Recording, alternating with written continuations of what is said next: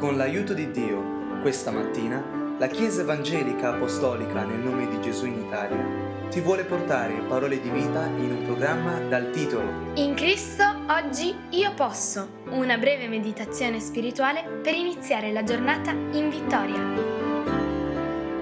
Con l'aiuto del Signore stamattina anche leggiamo e meditiamo la scrittura insieme. Lo stiamo facendo nel libro dei Proverbi. Siamo al capitolo 16. Il versetto numero 6 dice: Con la bontà e la verità l'iniquità si espia e con il timore dell'Eterno uno si allontana dal male. Se tu sei disposto a credere alla scrittura per quello che è, non a giudicarla, non a dire questo mi piace, questo non mi piace, cerchiamo di entrare in questo versetto.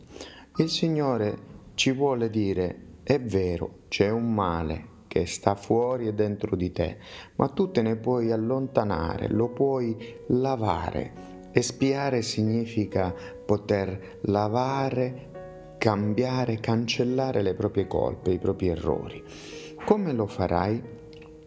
Dice che ti allontani da questo mare con il timore dell'Eterno e lavi questo mare quando è dentro di te con la verità e la bontà.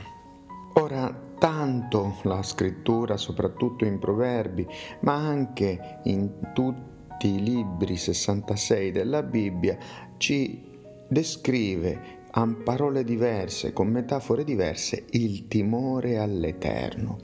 In realtà la cosa che abbiamo visto più volte in questo tempo di analisi dei proverbi è che il timore all'Eterno dà saggezza. Per questo l'uomo saggio, dice Proverbi 14:16, teme e si allontana dal male, ma lo stolto si addira ed è presuntuoso. L'uomo saggio è colui che temendo l'Eterno cerca l'Eterno per primo in ogni cosa, ma non solo per primo, lui è l'unico in ogni cosa, quindi le cose seconde, terze, quarte hanno come prima cosa sempre l'Eterno. Per questo, dice Ecclesiaste 8:5, chi osserva il suo comando non proverà alcun male. Il cuore dell'uomo saggio sa infatti discernere il tempo e il giudizio.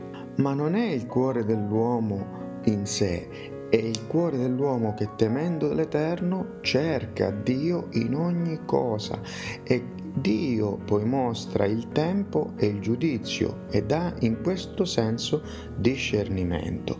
Ma la prima operazione è quella sempre di arrendere a Dio la nostra volontà affinché sia fatta la sua.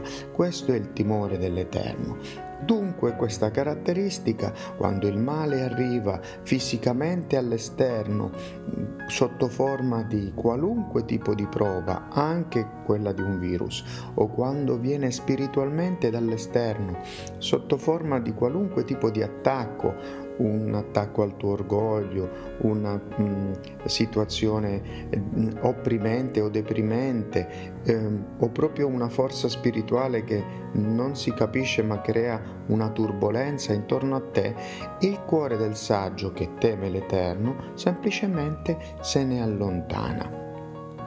Inoltre questo versetto ci dà anche una chiave per quanto riguarda l'iniquità che è dentro di me. Quando eravamo bambini, a volte anche infanti o adolescenti, eh, il nemico ci ha adescato facilmente, certo, mm, perché la nostra natura è nata nel sangue caduto di Adamo secondo quel DNA di una natura peccaminosa e quindi con facilità per un bambino, per un adolescente, il nemico ha creato una fortezza, un, un ancoraggio al male che poi ha continuato a ingrandire durante la prima giovinezza e l'età adulta. Ora, come poter cancellare, espiare, lavare questo male dentro di noi? Dice con la bontà e la verità.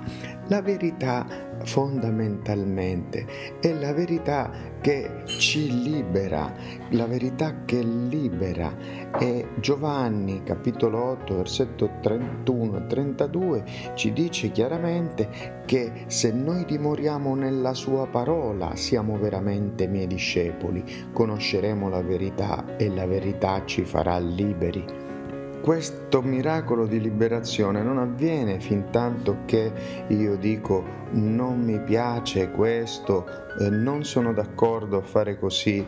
Si tratta solo di essere con la parola, dimorare nella parola o meno non ce n'è di scelta per ogni singolo essere vivente, che sia pastore, che sia eh, vescovo, che sia eh, neoconvertito, è sempre quotidianamente la stessa cosa, o dimoro nella scrittura oppure ricado nel governo del mio ego.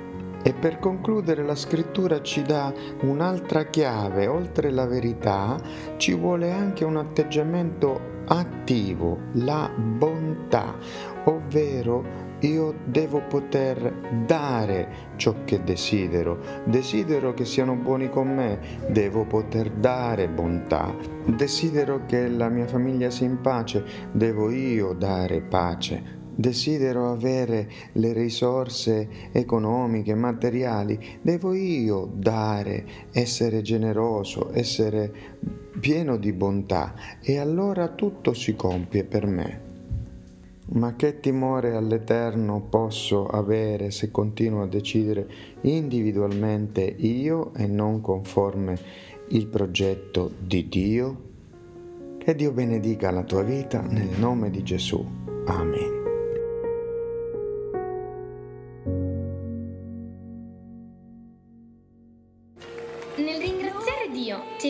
Ricordiamo che se desideri conoscere dove siamo in Italia o conoscere più di Cristo, puoi visitare www.conoscerecristo.it